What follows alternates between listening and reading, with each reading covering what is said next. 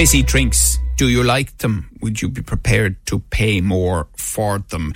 Director of uh, the Social Sciences ConneXions Research Institute at the Technological University of the Shannon, Dr. Frank Houghton, is with me now. They've been looking into this. Good morning to you, Frank. How are you? Good morning. Many thanks for inviting me on. You are very welcome. So, explain something to me. Do we not have a sugar tax already? We do have a sugar tax, yeah. Um, as, as, as most people are probably aware, um, if you drink something with sugar uh, with sugar that's sort of between five and eight grams per hundred mils, it should cost an extra five cents. And if you drink something that has more than eight grams of sugar per 100 mils, it should cost uh, eight cents more a can. Oh, sorry, eight cents. Uh, yeah, eight cents more uh, a can.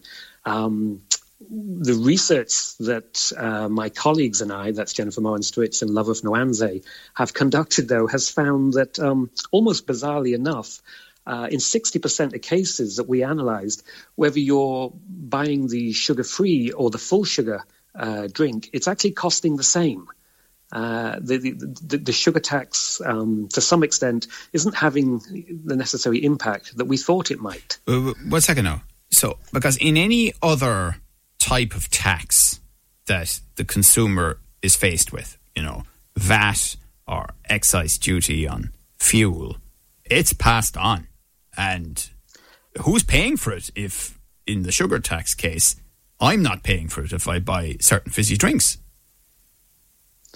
Uh, no, um, you, you, in, in, as I say, in 60% of cases, you're not. All we can, well, I suppose there's, there's, two potential scenarios here. One is that the industry is simply absorbing the cost themselves. So the retail industry is simply absorbing the cost themselves. And the other, I suppose, is that potentially um, they have simply raised the price of both the full sugar and the sugar free to the same level. So that's a workaround, isn't it? I mean, that, that, one way or the other, if that's happening in 60% of the cases that you analysed, is, is not doing what the sugar tax was designed to do. It's definitely not having that dissuasive effect that we were hoping. You know, obviously, sugar intake is linked, well, not, not only to gum disease, obviously, but also to obesity. And then obesity, as, uh, as, uh, as, as we all know, is linked to diabetes, stroke, heart disease, cancer. So, no, it, from, a, from a sort of shopper perspective, it's, it's, it's really not having the impact uh, I think that was anticipated. Uh, and therefore, that's one of the reasons why, uh, as researchers, we're actually calling for the sugar tax to be doubled so that um, you know almost to, to, force the supermarkets not to absorb that cost. Right. So this is uh, work by Limerick researchers, including Dr. Frank Houghton. Part of findings recently been published in the UK Journal of Public Health. Um, right. So, so th- this is a policy issue then for the government, um, uh, and they're they're going to have to uh, take on board, presumably, what you've discovered here. Well, we're definitely hoping so. This this is known as the uh, an examination of the pass through rate. The pass through rate is, is the extent to which a company does or, or doesn't actually pass on a tax.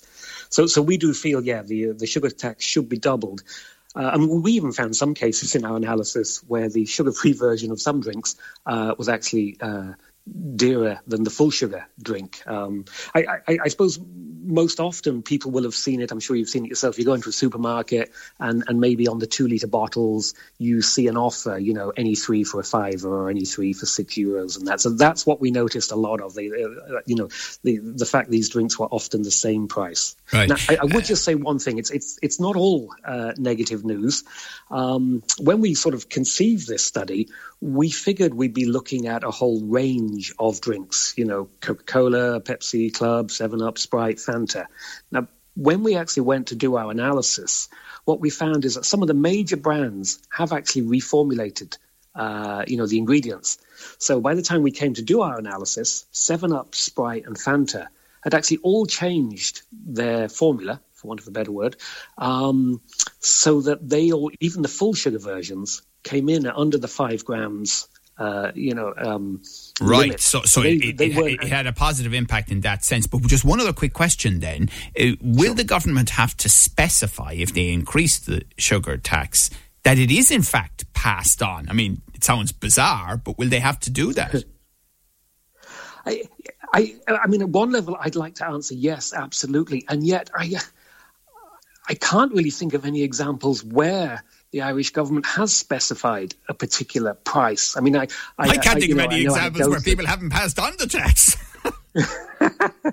no, but as I say, there is good news. Uh, in March of this year, Pepsi actually reformulated. So, so anyone that drinks full sugar Pepsi out there, I don't know if they noticed the difference, uh, but apparently in right. March of this year, the end of March, they reformulated oh. as well. So I suppose okay. another thing we're hoping for is can we see some of the others do that as well? Right. Well, listen, you'd have to come back to us with your next piece of analysis and reporting on this. It's really, really interesting. A director of the Social Sciences ConneXions Research Institute at TUS uh, Dr. Frank Houghton. Thank you for your time. Your views, your news, your Limerick today with Joe Nash on Live 95.